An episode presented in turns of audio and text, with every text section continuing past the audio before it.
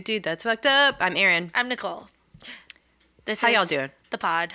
Yeah. How you doing? What's going on? Uh, I hope you guys. Oh, well, uh, you probably don't have a cocktail. We each are having a beverage. Yeah, I mean it's Wednesday technically.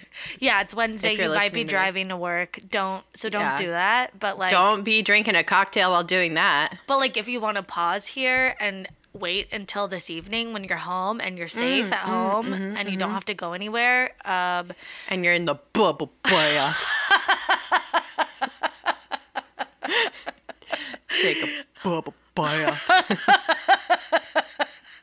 oh my god, yeah, maybe you're doing that. Uh, I don't know. I don't know. Yeah. Um. Well, yeah, but that's what hope- you could do, I guess. I. Hope hope everybody's great. Um what's going on today? what are we t- what are we going to do? We're going to talk about some weird stuff. dude? Um but before we do that, do we have any business? Um, I don't have any business. I don't think. Do you?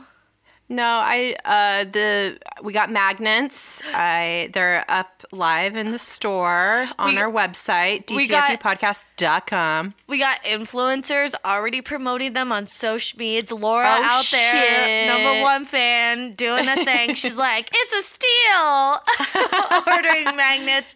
Uh, so you know, there's that. We have a whole campaign going, Yes, yes, yes, yes. Um influencer driven. Uh, uh-huh, uh-huh. Um yeah, it's uh it's on the website like I said. Fun stuff on the website. Uh stickers and t-shirts as well. Um, if you guys have an idea for a merchandise item that you'd like, let me know and I'll see what I can do. Love it. Oh my god. Yeah. Um, what else? Uh, I think that's it for business for me. Mm-hmm. Cool. Um, anything fucked up for you this week? I don't even. I don't even have anything fucked up. I don't think. Oh shit. Do Okay. you? Do you? Um. Okay. This might be TMI, Oh, I'm here for it. uh, but like you guys know, I'm like trying to keep my child alive, like by breastfeeding him, and it's fucking hard. Uh, and let me tell you a thing that's very hard and terrible about it. um, so sometimes a thing can happen where, um, like when your ducts could get clogged, yeah. and and if it happens like like further back in the like milk duct, it's like it hurts. It like makes your boob like a fucking solid brick oh. and it hurts so bad and it's like really really painful and if you don't like get it unclogged you can get mastitis which is like an infection in your titty you get like a fever and like flu like symptoms and you're just like fucking miserable Oh my God. miserable um but you could also clog like a little duct like right on your like nipple and when that happens it's called a bleb and it's literally a blister on your fucking nipple Oh my god. and I got I've gotten them like several times, but I had like such a Oh. bad one the other day.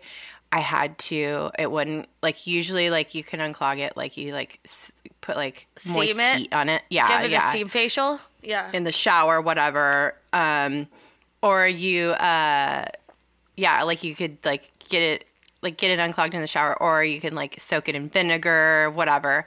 Uh, I had to. Nothing was working. I had to fucking pop it with a needle.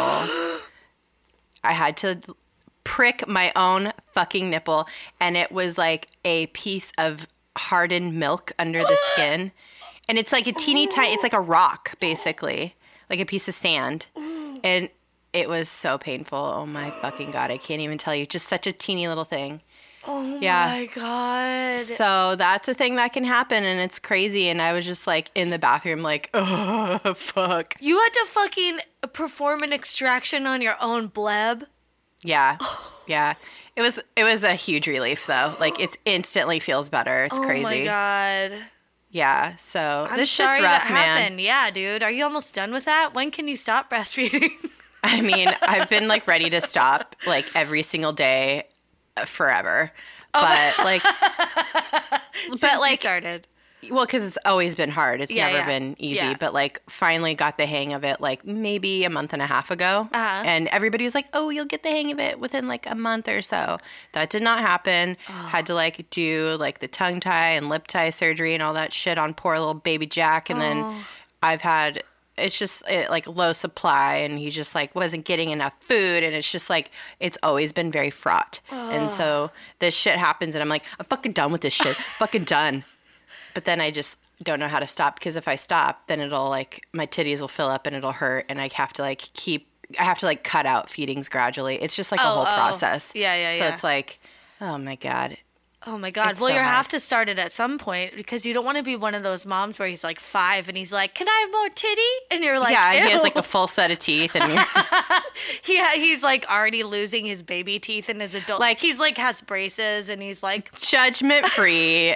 You know, people do whatever they're gonna do, but like that's a no for me, dog. uh, "I'm not judgment free." And if your kid can fucking pull your titty out of your bra, if your kid has learned to unhook your bra so that he could get some milk out of your titty, you're done. I don't like it. You're done. yeah.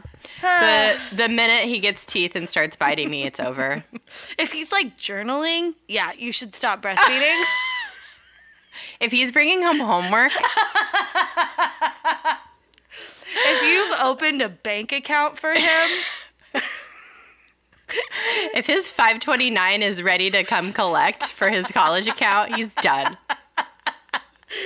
oh shit. Yeah. So it's fucking hard, man. Don't Oh, man. don't do it. No, Oh, do God. it. It's good. It's great. It's fun. Whatever. Fuck. Um Yeah, so that's it. Um I just had to get that off my chest. oh, doo-doots. Did you just lift up your boobs? Yeah, I just shook my titties.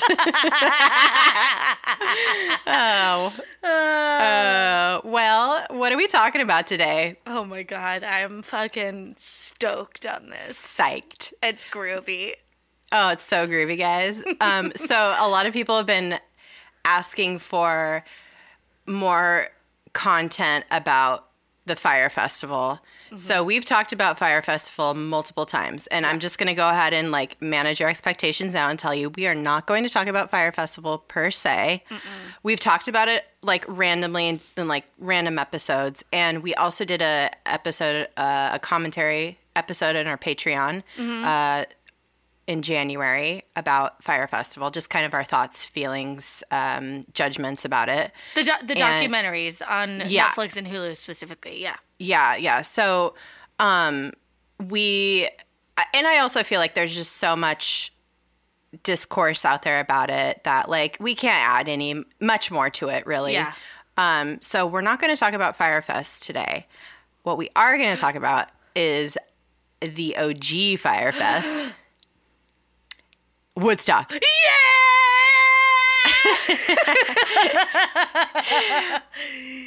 oh my God. What a shit show. It just But makes- also, Yeah. Oh. What a time to be alive. what a time. Wow, wow, wow. So, Fyre Festival, like the organizers who were the brains behind Fyre Festival, and I put brains in real big quotes. Uh, and spelled it with a Z. Yeah, brains, and like took all the vowels out. uh, they it put a Y in there. Brian's. Brian's.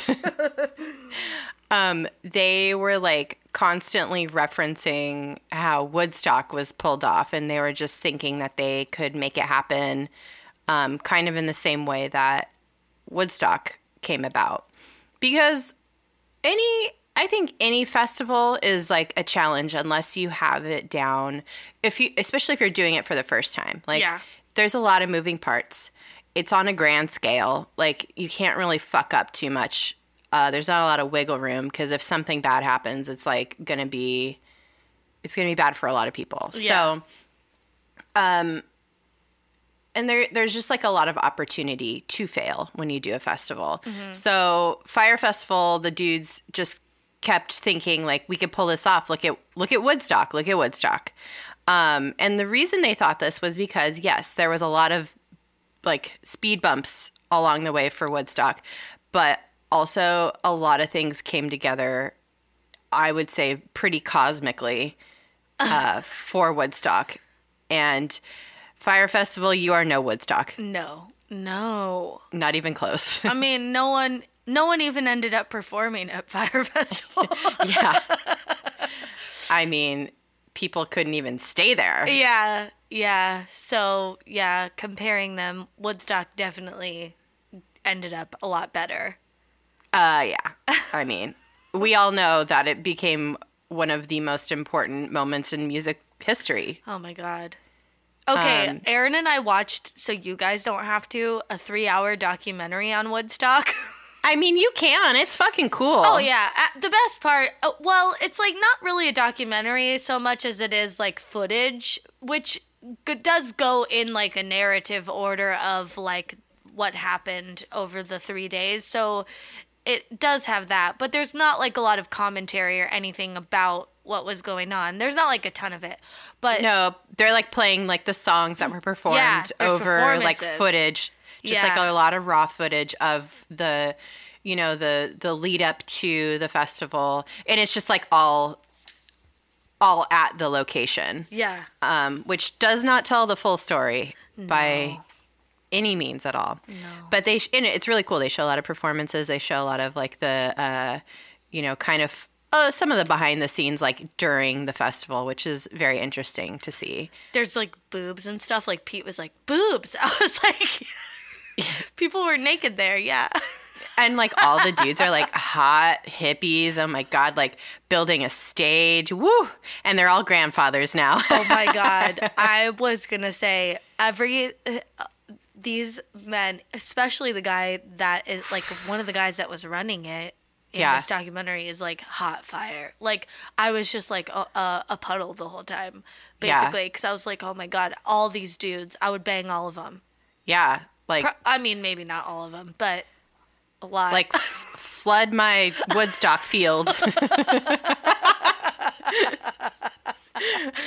uh, just make sure you you have your guitar. Thank Yeah. you. Yeah, wow. It is it's very interesting. So and it's the original um Woodstock film Yep. from 1970.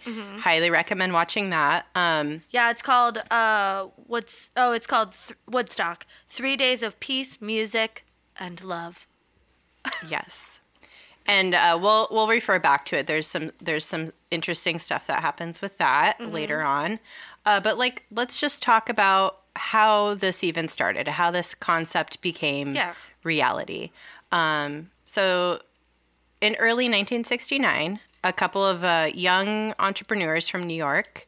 Actually, this might have even been at towards the end of 1968. This this started germinating. Okay. Um, so a couple of young entrepreneurs named John Roberts and Joel Rosenman decided they wanted to do something fun with their monies, Oh. make more money with the money they had. Uh-huh. Um, and Roberts was an heir to a pharmaceutical fortune. So, unlike Billy McFarland, they actually had money to do this thing.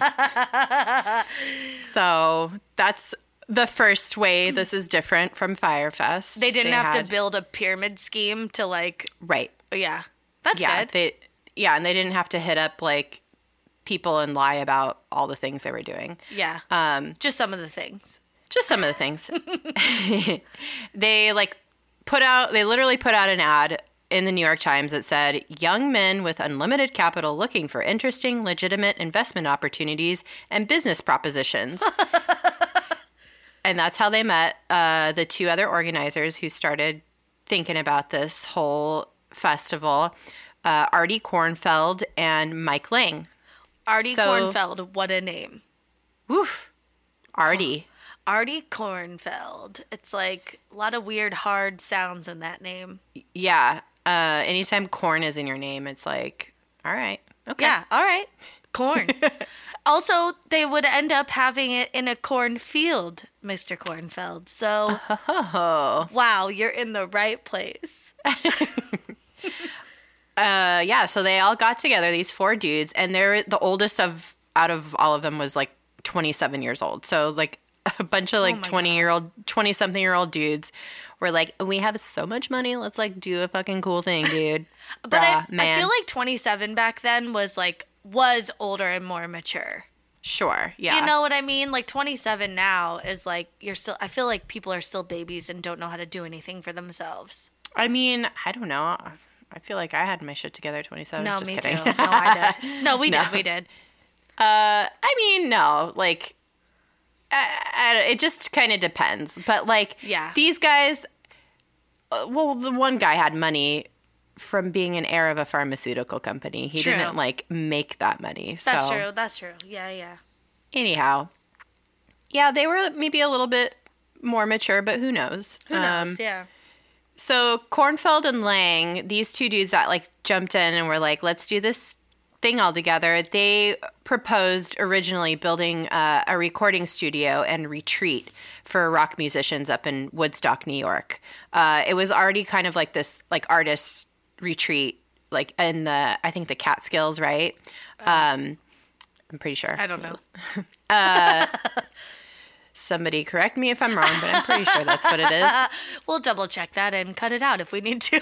yeah. Um, so it was already, it was like kind of like, you know how Joshua Tree has become like an artist retreat? Yeah. It's like out in the middle of nowhere, very quiet, bucolic place to just kick back and relax. Yeah. Uh, especially when you're like a super famous person, you just like need a place to get the fuck away from everybody. yeah. Um, so like a bunch of musicians had moved there and they figured, all right, well like let's do this thing and and if you build it they will come kind of or they're already there, but more maybe more will come and want to hang out at our studio. Uh, like Bob Dylan, for example, lived in Woodstock and was right there and they were they were like he'll totally be into this. Um, but it, the idea for doing that actually morphed into creating a two day rock concert for 50,000 people uh, with the hope that the concert would raise enough money to pay for the studio. So, this is how it's like the Fyre Festival. They thought that by putting on this this event, they would make money to pay for this other thing. Oh. Just like the Fyre Festival guys put on the festival to promote the app that they were building, um, which didn't work out. Yeah. No, none of it worked out. Isn't that crazy? That's weird. Yeah. Um, but also, like the Fyre Festival, things went very sideways in terms of uh, just all the the planning and uh, everything just gets much harder when you decide to do a, a mass scale thing. Yeah, okay, because it's like I get it. You want to do something stunty to promote Yeah. whatever it is you're doing, like, but does it need to be this giant festival that actually takes a lot of planning and infrastructure and stuff? Like, no, you should prob probably just do something a little more low key, not out in the middle of nowhere. Yep. But yeah. they want to do. Well, and that's kind of how the idea started. So they all kind of agreed that yes, this will be fucking rad. Let's do it. Um, they set da- the dates for August 15th through 18th of 1969 uh, and started selling tickets through mail order uh, and at select stores. So the price then was $7 for one day, $13 for two days, and $18 for three days. A fucking steal. Dude, I know. Well, I mean, like today's money, that's probably like what it costs to go to Coachella. Yeah. Uh, no, not quite. I feel Oh, like it's like 40, 50, 60 bucks maybe. oh, okay. Yeah. So they started booking vendors, they, you know, contractors to build the stage and other infrastructure, hiring security, uh, booking food vendors, and then they started, you know, getting bands eventually. Um, and the way this kind of all got rolling, because like you can book all the vendors you want and like spend money, but like you got to get bands on board to actually have a event. So they were working really hard to get some talent involved and they weren't having too much success and they finally got Creedence Clearwater Revival to sign on. Oh my god. And once CCR signs on, everybody else kind of gets on board too, all the other acts that they wanted. Fuck so yeah. it was cool. So they got a lot of good acts on board. They had all their vendors were flowing. They were doing all the right things. It Yeah, yeah, like. yeah. they weren't putting too too many carts before the horse. Like they had secured a location in in Woodstock, uh, and then things went off the rails. um, so this is around April. They had signed CCR. So through the spring of of uh, 1969, they were really working hard on getting everything organized, uh, getting their lineup secure, all that. But then they lost their location, their first location. And then they tried to move to another location in Wallkill, New York, which is a little a little bit further away from Woodstock than they would have liked, but they had to do something. Um, and it was like an industrial park, so there was plenty of room. And they thought they had that place secure. And then the people of Wallkill were like, absolutely fucking not. Get the fuck out, you dirty hippies. We hate you. Rude. Rude. Oh. So rude. Oh. I know. Can you believe? Oh my god. They just want to like come listen to music and like smoke pot. Yeah. Like, what's the big deal? Calm down. It's an industrial park. Like, everybody's just going to chill and listen to music. Yeah, yeah. Uh, but these people were uptight jerks, man. and they, the the town of Wallkill literally passed a law on July second, nineteen sixty nine, that effectively banned the concert from their vicinity. like, get the fuck out completely. Excuse me. So rude. Oh my god. Someone needs to take a bubble bath. A bubble bath. Relax, uh, mom and dad. Uh, God. God. take a chill pill, man. So they, so that July 2nd is only a month and a half before August 15th. Oh my god, which is like oh, so they had all the bands, all the vendors, like everybody's like willing to do this thing and they have nowhere to do it. yeah. Oh my god. Just like Fyre Festival. if you guys rem- if you guys are familiar, if you've watched the docs on uh, Fyre Festival, they had planned to do it on a private island. That was like the whole draw of the whole entire thing, mm-hmm. and it was like Pablo Escobar's private island that he used to traffic drugs through, and the family said, please do not like that. The Pablo Escobar's family, who sold the island to this stupid idiot Billy McFarland, the organizer of Fyre Festival, they were like, please do not mention anything about Pablo Escobar. The very first fucking thing they do in their promo video is say Pablo Escobar's former island. So that they lost the island. And they had to move it to another island that was like not at all private. And uh, It's just a regular island in the Bahamas yeah, with like an and, uh, airport and shit. Yeah, and this is like kind of like the same thing that happened at Woodstock, sort of, but not quite. Uh, at least for Woodstock, they had the entire area of upstate New York to look at. And anywhere else that is connected by a series of highways to that area. That's right. Um, but also not a lot of time to figure that out. Yeah. So they're scrambling and they miraculously link up with um, this old dude named Max Yasgur who owns an al- alfalfa farm. It's a 600 acres of land, which is good. Yeah, that's a good. lot. That's a lot of land. Mm-hmm.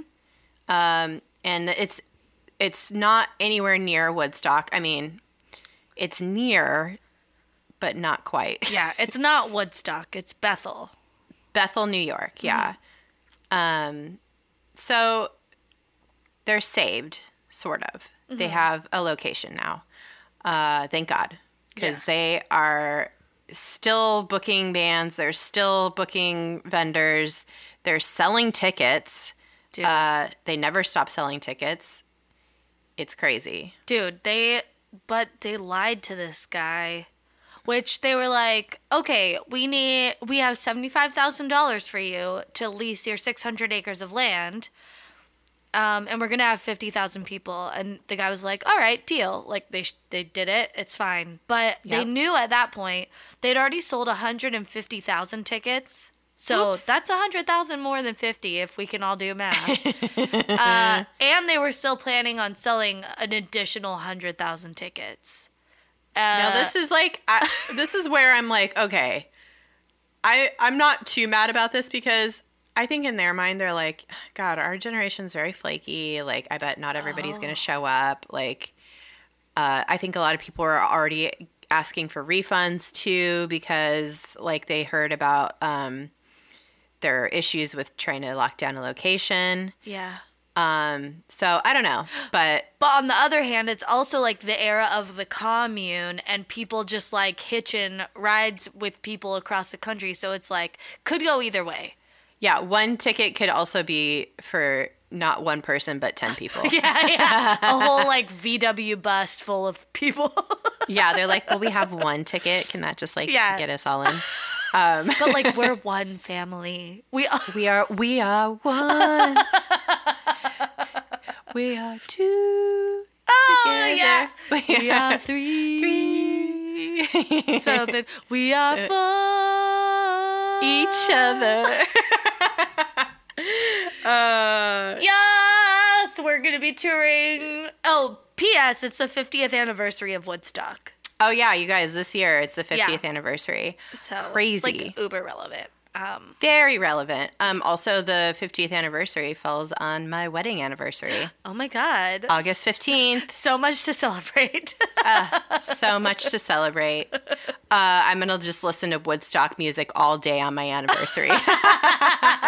DJ's gonna be like, "Cool." Maybe you guys right." should go skinny dipping somewhere and like do weird Ooh. Woodstock things. Not weird, but you know, out of the norm. just drop acid and yeah, yeah, yeah. And like roll in mud and shit. Yeah, all right, I'm Like a mud slip and slide. Hell, or just like go to a mud bath at a spa and listen to some CCR. oh, there we go. There we Yeah, go. yeah, That's more my speed. all right, cool. Um, so yeah, so they're in Bethel, New York, which is 60 miles away from Woodstock, technically. uh, it'd be like if Coachella was actually held in Beaumont, California. if anybody's from Southern California, that might be funny. I don't know.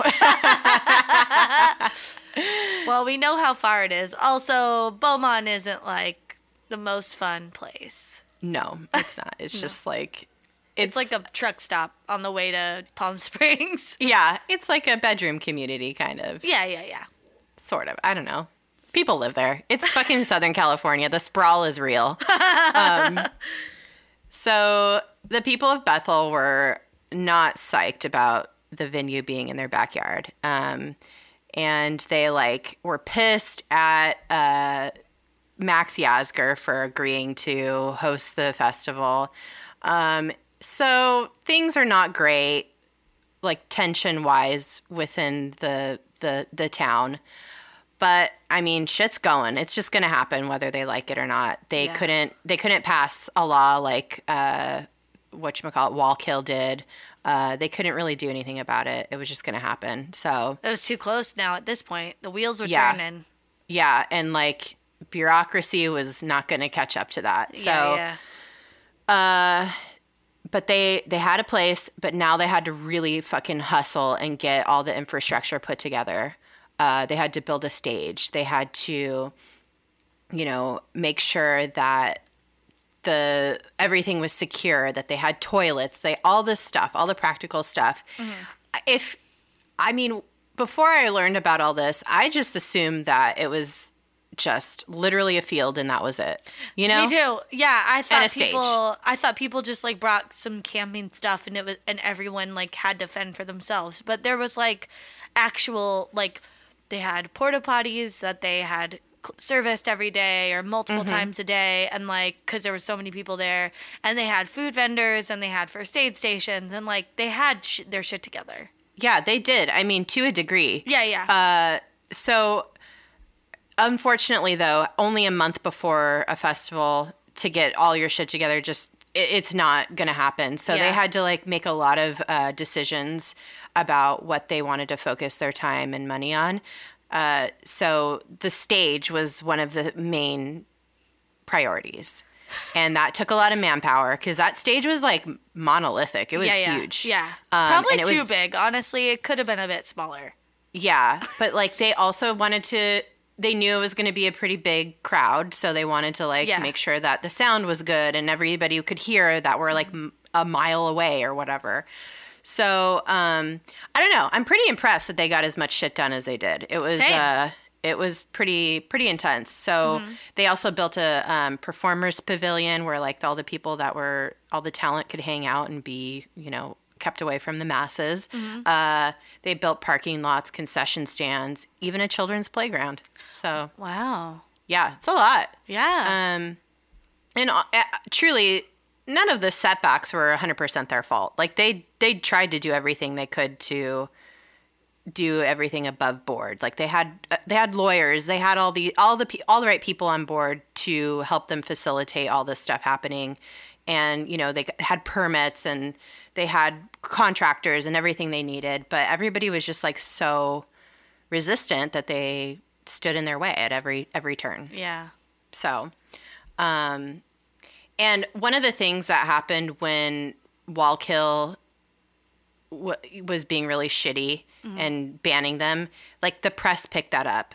So that kind of uh, set them up for a lot of coverage of like a lot of press around Yeah. this event.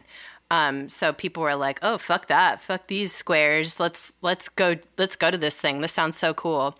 So Oh. when Wallkill did that, it kind of uh, gave them any good any buzz. press is any press is good press. So Yeah. they instantly had more attention, and people started buying more and more tickets.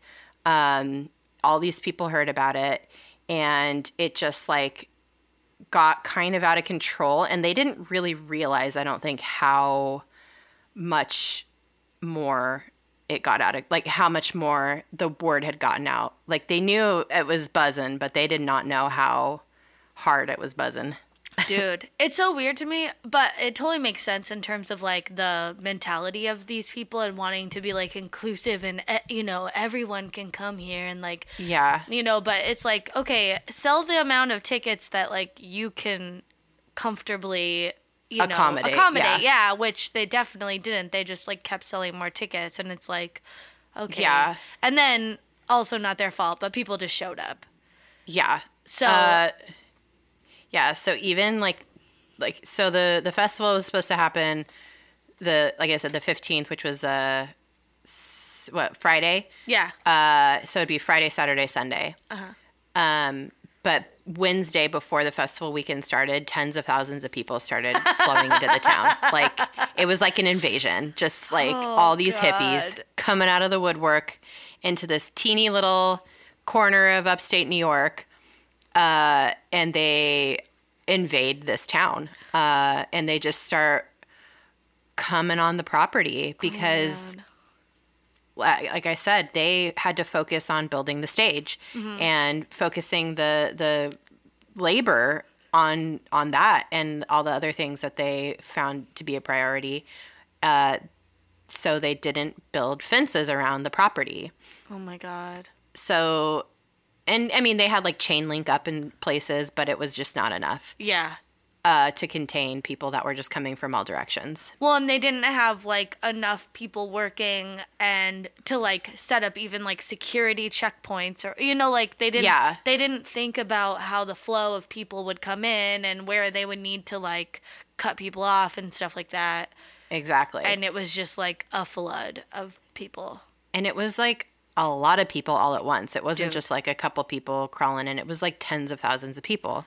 Um, so people are driving obviously up up to up to upstate, up to this small little country town, and um, they're realizing pretty quickly like, oh fuck! Like all the organizers are like, oh fuck, this is uh, this is fucked up. We did not anticipate that it would be like this. Um, they they still i think in their minds thought it'd be like a, around 50000 people but that number was surpassed like immediately. Like with before the festival even started there was already more than 50000 people just on this farm. Um, so they upped the estimate to 200,000 people and we're trying to like adjust and hire more people and more vendors and food and all that. And uh, then they realize oh we're fucked. There there's way more than 200,000 people that are coming because then they started hearing that people were just driving and getting stuck on the roads and like walking in so they just had no idea what was going to happen. It's crazy. God. Think about that because there's no social media. There's Yeah, no. They're, they're getting all of their uh, information from the from news, st- you know, newspapers, news coverage, uh, radio, whatever, and some of it's accurate, some of it's not, and then like people like on the outside are coming in telling them what's happening, and it's just like, who knows? It's all piecemeally, so they're kind of in the dark. Dude, it is it is like the craziest yeah to think that there wasn't social media and somehow uh, at, at the highest point it was like 500,000 people, right? That weekend. Mm-hmm. Somehow 500,000 people in Half 1969 a million people. What found their ways to this festival and just like just abandoned their cars on the side of the road on the side of the highway and walked in on foot because they couldn't drive in Yeah, and they were like get there they were stranded like miles out too. miles yeah miles People abandoned their cars and just walked for Yeah. miles to get there. Crazy, Dude. Um, I, I can't even imagine what that must have looked like. Uh, and I, I'd be afraid to like leave my car and shit. I don't know. watching this documentary i was like very anxious Yeah, there's so many people because you see like helicopter footage of this festival it's fucking insane like Yeah. you it you just never see that many people i feel like i mean Yeah. you rarely see that many people out in the middle of nowhere Right, right, right. Um, like aside from like uh, you know Mecca pil- pilgrimages and like other things like religious pilgrimages, stuff like that. Um, there was not really ever a gathering of human beings this large, so dude it was just beyond all of their expectations, and they were like, okay, what do we do? We got to figure it out. Uh, so they just once they realized like how fucked they were, they just were like, and knew they couldn't stop all the people from coming. They were just like, they they said, okay, the concert's free, and this is when they still thought it was like, you know, maybe two hundred thousand people were gonna come dude they they they got on the stage and said, "All right, the concert's free, I guess." And people found out about this Yeah. and more people started coming. It's estimated over a million people tried to get there and Oh only half a million actually made it. so, fuck. it's like are you willing to walk 13 miles to get to like dude Yeah. could you imagine though like oh i'd love to talk to someone who like tried to get there but gave up Yeah. Cause like, wow, to miss that, to be so close to that, and then to Yeah. miss it, Yeah. that would suck. yeah. Oh my god. FOMO for sure. Woo. Yeah, before it was even a thing. yeah. People were like, "I can't miss out on this. I got to go."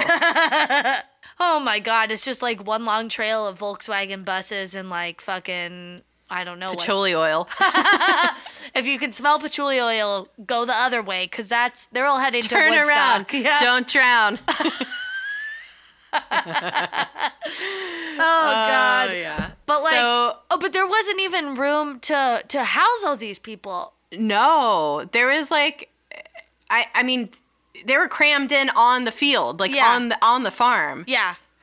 So people just started camping in other people's backyards, like big farm backyards, because this was like a farm town. So Yeah. they were just like finding land that like looked like unoccupied, but was like actually part of people's like farmland, and they Yeah. were just setting up camps there. Awful. Yeah. I mean, awful for the people that had to deal with like all the the neighboring farmers and shit and people who were like "Ah, i don't think this is what i signed up for Yeah. i knew it was going to be a problem but holy fucking shit um so yeah so that's that was the setup man they really just it it they built it and boy did people come uh yeah so the festival itself though wow God, what a lineup What? How? Like the fact that all these bands were together at the same time is mind blowing. It's so fucking cool. Yeah, so all these fucking great bands and even some of the bands at the time, they they weren't well known at the time, but because of Woodstock, they became more well known. Mm-hmm. Like for example, Crosby, Stills, Nash and Young, they were not they were not uh, known. They were that they were a super group. Uh, right, because they had all been in other bands. Yeah. Before. So this is like only the second time they're performing together, Holy shit. like as a band. Dude, Isn't that cool? that's so cool. Oh my god. Who, like who's who of fucking hippie ass bands? Dude, all all the bands that were popular at the time. The Who, Mm-hmm. Joe Cocker, which Oh, That- one of the best performances of all time of A Little Help from My Friends. Oh my god, that performance. I just have full body chills right now even just thinking about it. His voice is crazy. It's like so screamy but like but the tone is so nice. Yeah, yeah, yeah. It's, weird. crazy. Yeah, it's so cool. Um Joan Baez was there. She was six months pregnant at the time, and her husband was in jail for protesting the Vietnam War for like actively trying to get out of the draft. Oh my god. Like he was drafted and supposed to like go, and he was like, "No, fuck you," and they like put him in jail. Oh my Yeah. god. Yeah, and like she gets on stage and she's like, "I just want y'all to know." Her her husband's name is David. David's okay, and like started telling like the crowd about like where he like had been transferred to like federal prison or whatever. How crazy is that? Oh my god. Yeah. And then she famously performed like the end of her set in a downpour. Yeah. Six months pregnant. Pretty fucking cool. Badass bitch with the voice Bad of an angel. Oh, her voice. It's so Whew. good. It doesn't look like that's what would come out of her face. I know. Out of her face hole. out of her face hole. Uh, Janis Joplin, Uh, legend. what a ledge. Um, whoever sings this song, I'm going to the country. Where would you want? Canned Heat? Go? Yeah, yeah. Pete hates that song so much. It was like the DJ first song in the doc. I know DJ always sings that song to Jack and like makes up words. He always says, "Going up the country, going to Mexico." like that's not what it says. Uh, how does he Uh, see- sing? What? What? Go ahead. How does he sing like that? It's like hop go. Wait. I'm going up the country. Where would you wanna go? I don't know. Is that right? Up the country, to Me- Oh, I don't know what the lyrics are. I'm just singing the Going DJ to lyrics. Mexico. Uh, I don't know. It's a weird. it's a weird voice. Pete went down a rabbit hole last night and also discovered that that's like stolen from a blues song. It's like appropriated. Of course, it is. Yeah, a, a lot of music is, which is very unfortunate. But that's why we Led need Zeppelin. to. Rec- yeah, yeah, yeah. That's why we have to recognize it, call it out. That's right. Um, but yeah, uh, he he was like, "Oh, I hate the song even more now." yeah, it's uh, it's interesting. Yeah. Um, a little jazz flute in there. You oh know. yeah, yeah. I actually kind of like it. I like the jazz. I like Yeah, the yeah, flute. Yeah, same. yeah, yeah. Um, Santana. Okay. Soul Sacrifice. His performance of Soul Sacrifice is one of my all-time favorite That, performances. that was in the documentary, right? Yeah, I think so. Yeah, It's dude. fucking great. Yeah, yeah, yeah. It is. It's so good. He's a baby. I was It's like crazy. He and his drummer was a baby. His drummer, I was like, that kid is a teenager. And Pete googled it, and the kid was like 20 years old. But he was the youngest person to perform at Woodstock. who? The His drummer? drummer. Yeah. No way. Uh, you look at him and you're like, that's a child. Like, That's a he- child, He yeah. wasn't a child. He was 20. No, but but 20, you know, you look at him and you're like, whoa, that is Yeah. crazy. And he's just like going wailing and he's psyched. Oh my Oh god, my he's God. like so you you could tell he's just like yeah. living in the moment and it's so good. So I love all these performances because I used to have like the 25th anniversary box set um, oh. and I was thinking about it and I was like, okay, I was gifted that on the 25th like around the 25th anniversary of Woodstock. Now we are 25 years away from that point in time from when I got that box set. Fuck, I feel old. oh yeah, that's old. yeah. But you were 10. Yeah, yeah. Right. Well, yeah. Yeah. Was it? That well, no. I mean, at the time, I think it was like 13. It'd been out for a couple years. Oh, but okay. still, Yeah, but still, still. Oh my god. Yeah, Yeah. that's wild. yeah. Oh So, god. Uh, who else was performing? I mean, so many good perform. Oh my god, So many good performances. Just Sly and the Family legendary. Zone. yes. Jefferson Airplane, which Ah. her voice is magic. Mm-hmm. Uh, the Grateful Dead, which apparently it was an awful performance and like like literally one of their worst. Everyone And they that- admit it. Yeah, and they admit it. uh, Like everyone was there and high on drugs, and still nobody had anything nice to say about it. like they were like, it. They're They're like, like, oh, like you. it lo- really harsh my buzz, man. yeah, they're like, I'm fucking sober now. Thanks, Grateful Dead. Do you know that DJ met Jerry Garcia once? no, what? Where? cool? Uh, I think somewhere in Oregon, obviously. Weird. Oh, Yeah. that is cool. Yeah. Oh my goodness. Yeah. I read that. I was like, that's very funny that they just Yeah. like totally biffed it at Woodstock. It's like the quintessential concert of the time. Like everyone Yeah. was just like, holy shit. Uh, I mean, like Jimi Hendrix uh, was there and had like his quintessential performance uh, that he would like be known for for the rest of his, you know, legend. uh, Like however long that's gonna exist, and then fucking Grateful Dead's just like might as well have not been there. That would have been better than them being Seriously. there. yeah, honestly, it would have been so much better. Uh, Yeah. Who, who else? Oh, Well- of course, Creedence Clearwater Revival. Yeah. uh, and of course, I mean, and Yeah. so many others, but of course, last but not least. yeah, Jimi Hendrix. Oh my Jimi god. Hendrix. But like, okay, this is crazy. So like, he played on Monday morning. So the festival was supposed to end Sunday, but it was such a shit show, and there were so many delays with the acts because they had to be like helicoptered in because all oh, the Oh, yeah. roads were Yeah. like Didn't mention down. that. Meant to meant to mention that. Yeah. Yeah, They, they, had were like they had to like enlist the local Air Force base to help them helicopter in a lot of the talent. Yeah. it's crazy.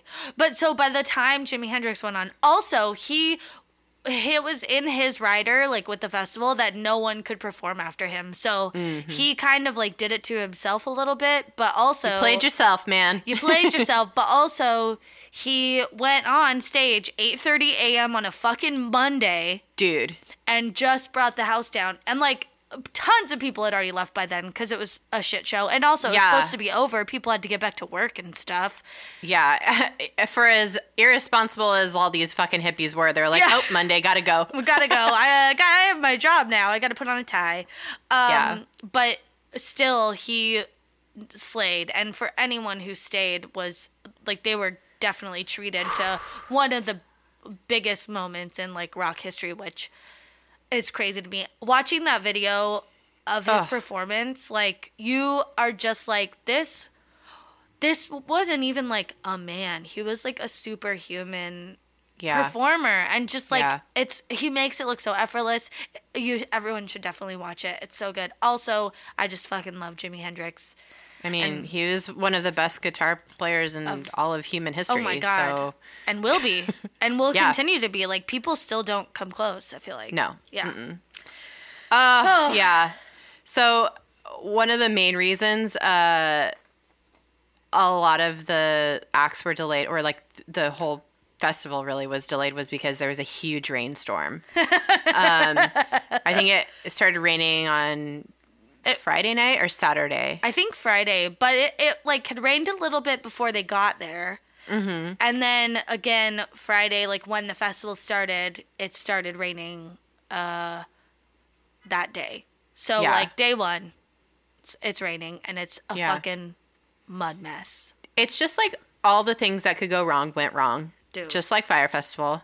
But somehow it still all fucking worked. Um so the rainstorm actually made everything really disgusting and gross, obviously. It was just like muddy as shit, but it also made it really dangerous for the performers to perform. Like some people were getting like electrocuted because for as much as the work they put into the stage, like they couldn't make it completely perfect and like ground all the electrical as good as it needed to. Like Yeah. a bunch of fucking. You watch the documentary and you're literally these guys are all smoking like joints and drinking beers, like hammering away. Like it's crazy. Like it, it is yeah and also just shirtless fucking hippies with joints like building a stage and you're like wow this stage is fucking huge and they just did it all fucking stoned and drunk oh my god but it worked i mean i'm did. i'm shocked that that and the um lighting and sound towers that they build Mm-hmm. you know like out from they they build them out in the audience to like Yeah. face onto the stage to like light it and stuff and so that there's sound out far Yeah. uh those things even you look at that and I'm like, dude, that for sure looks like something I made with toothpicks in It, it but it fucking worked. Dude, it worked. And also, they would scream at the people because people were climbing those towers trying to get a better view. And they were like, dude, Do get off the towers. Get off. And people listened. And I was like, and good. And they did like uh all the daily like PSAs like I didn't know those were real. Okay, I want to Yes, talk about that because Yes. In Wayne's World, they're like, there's some bad acid, or no, they're like, there, there's some bad licorice rope circulating. yeah, yeah. Be careful, don't eat the licorice rope or whatever. But that was real. They they're like, there's some bad brown acid circulating. like- circulating. the guy's like, listen, you know, it's probably it's not up to me to tell you what to do, yeah. but just so you know, the brown acid is not great. it's just like, Dude, and it was like, so fucking funny. Mary Catherine, your dad called. Yeah. It's legit like fucking a morning announcements. It's like Yeah. yeah. Uh also You're- yeah, call go to the, you know, motor inn and call your father. Yeah, oh yeah. Uh it's like yeah, uh uh Steven, your dad wants you to know that he's rented a room down in uh where- wherever somewhere else in New York. It's like a small town on the way to this Yeah. to Bethel. Um he's in room 102 at the motel in this town. Uh he wants to know if you're okay. All right. Yeah. it's just like all these P- like all the morning announcements. It's so funny. Like like John Smith, your friends are up towards the left side of the stage. Like it's like fucking amazing. Just amazing. Ah, so good. Yeah, so all that shit happened. It was the fucking rain was gnarly. The mud was just I mean, everybody's seen pictures of people just covered in mud. Yeah. Like all these goddamn idiots like swimming in mud and you're like, ugh. Oh, ooh. You know there was some definite shit mixed in there. dude, manure at least, but At also least. people shit maybe. Probably.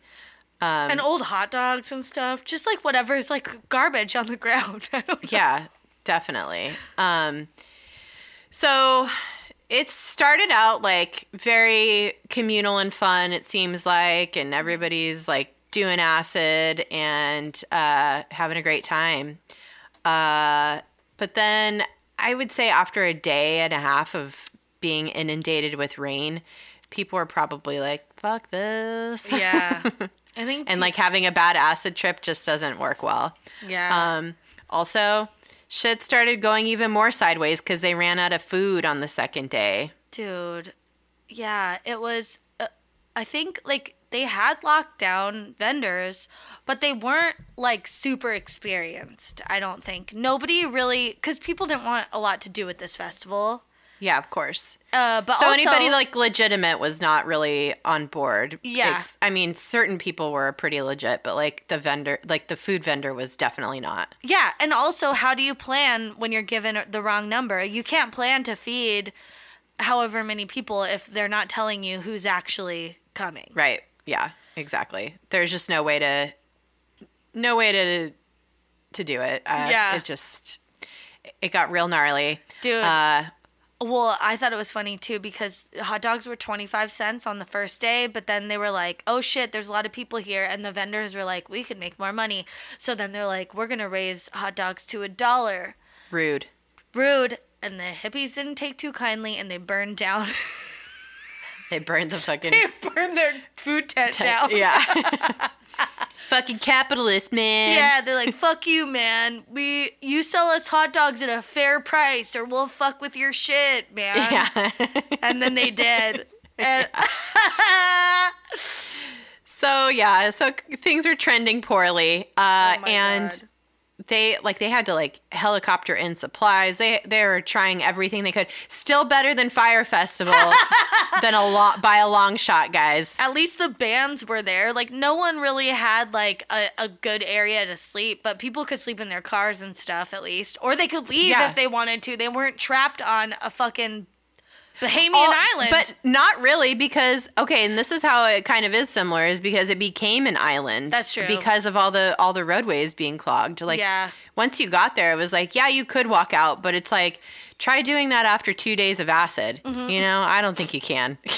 I don't know. I wouldn't know, but yeah, probably not. yeah. So Or or is it a, the funnest walk you've ever been on? could be. You could really find yourself. you find the meaning of life, maybe. Mm-hmm. But I don't know. You might not find your car because yeah. it's we don't know where it is. Yeah, don't do it in the dark. uh, so, as you can imagine, by Sunday, things were incredibly dire. Uh, the morning, that Sunday morning, the governor of, at the time, Nelson Rockefeller, uh, called John Roberts, one of the main fest- festival organizers, and told him he was thinking about ordering 10,000 New York State National Guard troops to kind of calm down the festival. Um, he Roberts was successful in in you know getting him talking him out of that because that would have I feel like Bad. really really been bad. Yeah. What would they have done? Like, if they're not bringing in supplies, they're just coming to be an, a, like uh, an Oppressive and- yeah, Yeah, yeah, yeah. The people and what they're doing, so it's like not helpful. yeah. So they uh they like I said they they needed help though. So uh Sullivan County, which I guess is the county that uh Bethel's in, declared a state of emergency, and I, I guess the U.S. Army did eventually have to get involved and bring food, water, and more medics uh, via helicopter. Wow. So crazy.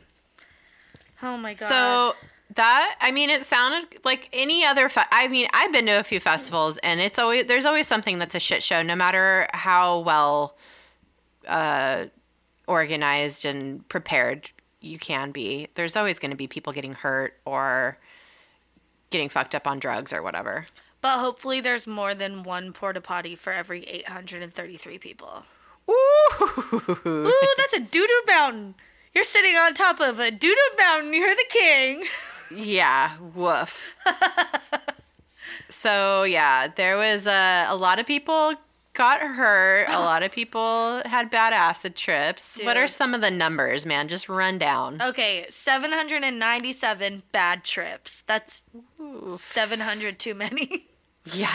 Uh, 23 epileptic seizures. That's just n- numbers. I mean, people. I mean, st- st- statistically, Yeah. like it's gonna happen. yeah, people there probably have epilepsy, and that's gonna happen. Yeah. Um, 57 cases of heat exposure. There was a lot of sunburned white people.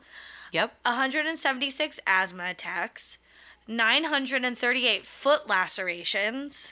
Yeah, because there was just like garbage everywhere, and, And I mean, this was not a this was not a uh, environmentally friendly festival. there No. were people people didn't understand what the fuck was happening, and they just were like open up their beer and throw their the pop top on the ground, and that's how people slice their Oh, feet open. Fuck that. No way. Well, and like they're all hippies, not wearing shoes. Yep. Hate to make a generalization, but that's what happened. Um, 135 foot punctures. I guess that's different than a laceration. Also, 346 random other foot injuries. So not a punctuation, not a laceration. It's an other. A stub toe, Yeah. perhaps a rolled ankle. You drop your bong on your foot. I don't know. Uh, um, and then CNN reported that a woman also fell from stage scaffolding and broke her back. Well, what was she doing up there? They told you to get down. You know, Yeah.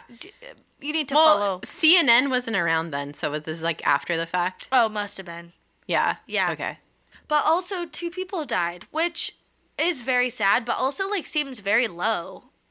Dude, statistically, this is crazy. Go. Um, especially since there was so much, so many drugs, so much chaos, and definitely not enough like medical professional support to take care of all these people. Um, yeah, like a 17 year old boy, his name is Raymond Mizsak. He was run over by a sewage tractor. oh, the porta potty tractor. Like ugh, it's just the worst way to go and my it's so sad because he was um so because it rained people were trying to like figure out any kind of way to like stay out of the rain and he was under a sleeping bag sleeping in a field and he got run over by the tractor because like the tractor couldn't see him Yeah, because he was in like it was like kind of a pile of a bunch of like wet sleeping bags. It looked like Yeah. trash. I think. yeah and everything was covered with mud so it was like he was not not visible Um, so sad. That oh, really poor bad. guy. Yeah. Oh, it's the worst way to go. Yeah. Yeah, the other death was 18 year old Marine Richard Beeler, who apparently, I don't know if all this information's true, but he was scheduled to leave for Vietnam, but he went to the festival first, um, or while he was on home, or, or while he was home on leave, I Yeah, should yeah. say. Uh, so people say that he died of a heroin overdose, but uh, some people think he might have died from myocarditis, which is caused by hyperthermia, which is the opposite of hypothermia, uh, which might have been triggered by an adverse reaction to a drug such as LSD or methamphetamine. Oh God. Um, and yet another possibility is that he might have developed the hyperthermia as a re- as a side effect of thorazine, which is a commonly administered uh, drug to treat a bad LSD trip. Oh. So that is a side effect of that drug. So oh God. yeah. Either way, it was either way. related. He was just Yeah, trying to yeah, have a good time before he like went and died overseas, probably. yeah, That's seriously, so sad. Um, yeah, so those are all. That was all the bad stuff that happened. That is miraculous. Yeah, not a lot. I mean, it it all in all, it wasn't. It could have been so much worse, but I think the type of people that were there and like what they stood for and the vibe at the festival Mm-hmm. like really helped. You could not have something like that these days and have it go that well. I feel like, No, right? I mean, absolutely not. I don't. I I've been, I, I've been to um I've been to Coachella and I literally watched somebody like fall off of a thing that they weren't supposed to climb on. Oh my god! And it was like there was security everywhere. You know, Yeah, like there yeah. was it was like well controlled and like he fucking fell and like broke his leg or some shit. oh I don't know. God. Oh my god. So and you just see fights and stuff and uh, and there's fights and there was none of that here. yeah, yeah. People Except were- for the hot dog tent. well, they deserved it, so it's fine. Yeah.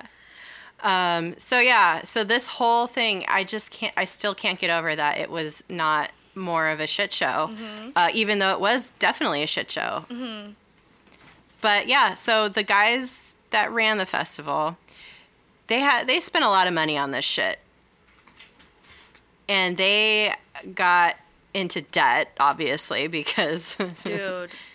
Well, because at the end, you know, they were having to like pay out of pocket for like helicopters to bring talent in. They were having to pay to bring new food vendors in because people were running out of food. So Yeah. I think they uh, they were like by the time all of this was done, they had lost 1.3 million dollars. Yeah, the whole thing cost uh, 3.1 million, which is around 15 million in today's dollars. oh my god. Uh, and that's their own money. And uh, actually, they got a loan at the last minute, which is like a whole other story. But Jeezy. yeah. Um, but yeah, that's a lot of fucking money, and they like and and they were in the hole big time. Oh Uh, God. but one of the things that they did that was so fucking smart and and very modern. Uh, I like it's crazy to think that they thought of this was to film the whole fucking thing. Dude, smart.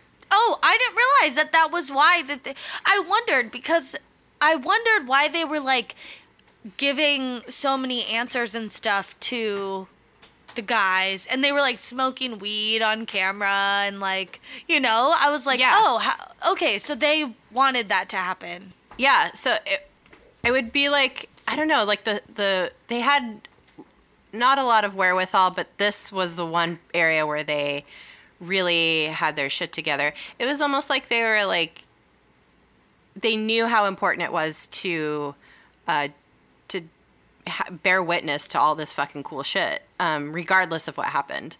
I'm so, So- glad they did cuz Yeah. honestly, watching some of that footage, it's so cool. I know. It's it's really fucking cool. So because they did this, a they were so much footage was gathered that they were able to create a full feature length film. And I think the original footage is like even edited down as almost four hours. like the God. movie's like almost four hours, and it's like actually like a three hour documentary. Um, so they released the film the following year, in 1970, and this film went on to win the Academy Award for Best Documentary Film. Oh. Isn't that cool? Yeah, that's Uh, cool. Also, it was one of Martin Scorsese's very first films that he worked on Wow. as as an editor. Yeah. That's cool. Isn't that cool? Like he was like in film school or something and was like, or fresh out of film school. I can't Oh, remember. but that explains his connection to music, and his music's Mm-hmm. always so good in all of his films. I know, He worked yeah. on this. Yes. So very fucking cool. Uh, and it's such a good thing that they did this because they, well, they lost a lot of money, but then they also had approximately 80 lawsuits filed against them, against the Woodstock Ventures, their company that they formed. Um, and most of them were from the farmers in the area because all those fucking people were like sleeping on their property and probably did damage and shit. Um, yeah. uh, so the movie financed settlements and paid off about 1.4, uh, like right around however much the debt was. Wow. Um, so, yeah. And even after everything was paid off, though, they were still over 100K in debt. So, Well, worth it? I don't Worth know. it. All things considered, For real. I mean, that's not that bad. And I'm sure they they were able to make money doing other things. Yeah, so the the film they eventually like made money from it. They well they eventually paid off all their debts Yeah. like a decade later, like in the early 80s. Oh, okay. And I I think they eventually turned a profit because they kept releasing like you know anniversary Yeah. cuts and all, uh, all anything like related to cuz they didn't have merch then, but they most certainly figured out how to make merch afterwards. Yeah, I was gonna say that was one of the things when I was like reading about this that was like such a fail. They didn't have Yeah. the the the little partridge birds or whatever on the guitar. Yeah. That that was like the quintessential Woodstock logo, and they didn't put it on anything. Yeah, uh, they didn't think about that. They were like so focused on the whole event itself that they didn't. I don't know. But also, Maybe they did think of it, but it was just like too many other things had priority. But also, that's capitalism, man, and nobody Yeah. wants to buy that shit. Okay, so just like leave it at home. But you know, some people could have used a goddamn dry T-shirt. a fucking dry clean t-shirt. Yeah. Oh my god, yeah. It was really funny in the documentary watching people like bathing in nearby lakes just like ew and like other people washing dishes right next to them. I know. I know. I'm like there's so pubes in that. Yeah, that's the least of your your worries. I'd rather have a pube than a tapeworm. yeah, oh, true that. True that. Uh, yeah, so I think some of the unsung heroes of Woodstock are all the first responders. They were the concert promoters were pretty smart. Uh, Like they did think of a lot of things that I would not have given them credit for. They hired a, uh, a a local doctor, a local general pr- practitioner named William Abruzzi to oversee the EMS aspect of the event, and he had a, he had experience working in large demonstrations like civil rights uh, demonstrations, so he knew, uh, and he also knew like what kind of terrain he was going to be working with, like the farmland and shit. So he knew like what kind of issues would come up, um, like twisted ankles from. Like he, he kind of just had a, a rough idea, so he was able to like supply and staff uh, appropriately for what he thought it was going to be. yeah. Uh, he hired 18 physicians, 36 nurses, and 27 medical assistants to work the festival in eight hour shifts over the three days. Um, they would work in trailers that had 30, 30 bed hospital tent. Um, and so there was always somebody that was on, on duty around the clock. But then when it was more than 50,000, they were like, oh, fuck, what the fuck do we do? Luckily, though, the, um, the, the promote, the concert promoters, they also hired 85 members of this commune known as the Hog Farm. and, uh, they were, they were like kind of security and just like general vibe merchants milling through the place and also help the medical medical staff with like bad trips. Oh. And they set up these trip tents uh, at other festivals, so they're very experienced in dealing with this shit. They're like, "Oh no, someone got the brown acid. Hog farm coming through." Yeah, yeah. So at first, like the medical staff was trying to deal with all these uh, LSD trips, and they didn't really know how Yeah. to deal with it. They were just like giving everybody the um, the uh, the thor- Thorazine um, instead of like talking down people. And the hog farmers were like, "Nah, man, don't give people that shit. It might not. It might like really adversely affect them. We'll just Yeah. talk them down. So they all they started working in tandem, and it was like very fucking cool. Oh my Um, god. yeah, I would only ever want to do LSD if someone like that was around who knew Right? who knew how to like talk you. you need a guide. Yeah, you, you need, need a like a, a. Mm-hmm, spirit guide. Yeah. Um, and then another unsung hero, I think, are all the festival go- goers. Maybe they are not unsung. Like that's probably the reason that this whole thing didn't turn into a complete and total catastrophe. Yeah. Because everybody stayed very fucking chill and cool and had a good time, no Yeah. matter what. Um, maybe some people didn't have that great a time, but they were still like very positive, very nice, very respectful. And everybody got along. Everybody helped each other. It was very peace and love. Um, and some more unsung heroes, the townspeople. They put up Oh my with a lot of fucking bullshit, but a lot of them ended up helping a lot of these people, like all the concert goers. They ended up, you know, helping feed them and taking care of them to some degree uh, because they just had to. They had to, and they're decent people. And they like yeah, like handed out water and like yeah, Yeah. just was trying to make sure people weren't like starving and cuz Yeah. these were just young people. Yeah, and there were and all these kids were very nice and respectful. When you watch the documentary, Yeah. the they interview some of the townspeople and they're like, "What do you think about all this?" They're like, "You know, I don't really know what the hell is going on, but the only thing I've noticed is that everybody's very nice." Yeah, yeah. so it was all very positive, regardless. Um, and then the real MVP of this whole fucking thing is Max Yasgur, the guy who owned the farm. He was the sweetest man. He was just this old man, and he gave up his farm to the rock gods to help create one of the greatest moments in music history. And he's just like, if it wasn't for him, they wouldn't have had a place to hold the whole thing. It wouldn't have never happened, probably. God bless. Um, God bless. He said, um, this is a very lovely quote for him from him. He said, "If we talking about the concert goers, if we join them, we can turn those adversities that are the problems of America today into a hope for a brighter and more peaceful future." oh, was that what he said on stage? No, he said this after the fact probably. Maybe like to press. I can't remember. Because he was on stage in the documentary and he was like, oh, wow, I've never talked to 20 people at once, let alone this many. And he was like, so cute. And he was like, well, I just hope you all enjoy yourself and I like what you're about. Uh, it was just like really sweet. Like he probably realized, oh, everyone's just here to have a good time and like, you know. Even though he was like, "Holy shit! I thought there was only supposed to be fifty thousand people, and there's Yeah. literally ten times that here now. he kept his chill and that's why he's a hero. That's right. I like the porta potty guy who was like servicing the porta potties, and the, gu- and the guy uh, was like, "Oh, so like, are you cool doing this?" And he's like, "Yeah, man, my son's here." He's like, "I got one son here somewhere. He's having a good time, and my other son's in Vietnam." And, Aww. and he was like, you know, just do doing what I can, and he was just like such a cute dad, and I was like, oh, and he's fucking wiping down the toilets, and what an angel! yeah, just being be doing Just a a good poop job. fairy. Yeah, he was a little, a little turd fairy. Oh, what a time. Oh, I Oh, mean, what a honestly, we could not do anything like this these days. Everybody's too much of a fucking asshole. Oh yeah, I wouldn't want to. I I wouldn't want to be. I don't want to be around fucking twenty of people that are my age, let alone five hundred thousand. God.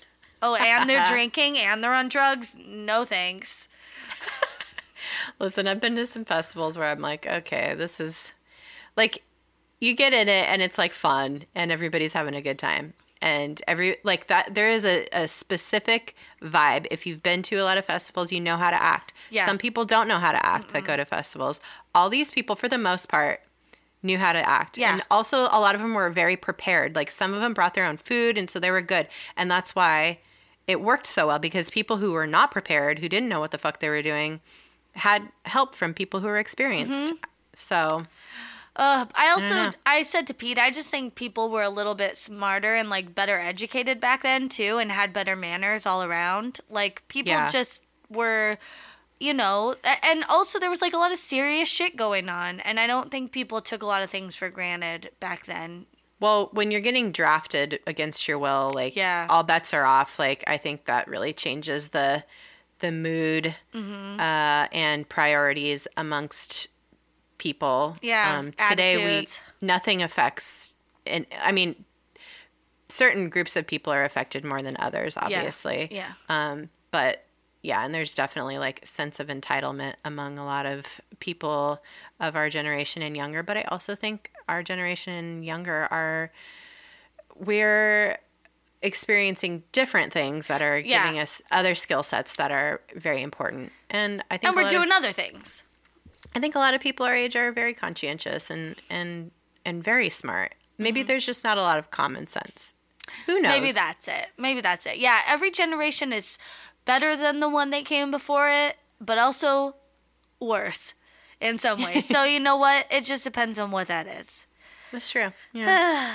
Who knows? Well, this sounded like a good time to me. I would have totally gone. Same, easy. I, as much as I hate festivals, I would have roughed it. Cause you know what? If the porta potties were full, I would have just gone in the woods because it was surrounded Yeah. by woods and everybody Yeah. was naked and it was very free and there were hot dogs.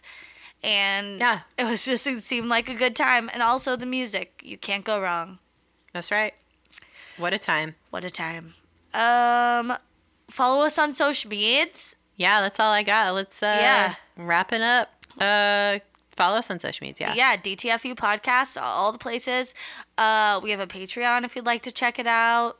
Yeah. Uh, Patreon.com slash DTFU podcast. Uh, you could email us. Ooh, does anyone have a parent or a relative that went to Woodstock? Were you conceived at Woodstock or was your Oh. parent conceived at Woodstock? oh, Oh. what? I want to know. Um, uh, yeah. Uh, if anybody out there has any Woodstock stories Love it. at all, I would love it. Yeah. Even Woodstock 99. Ugh.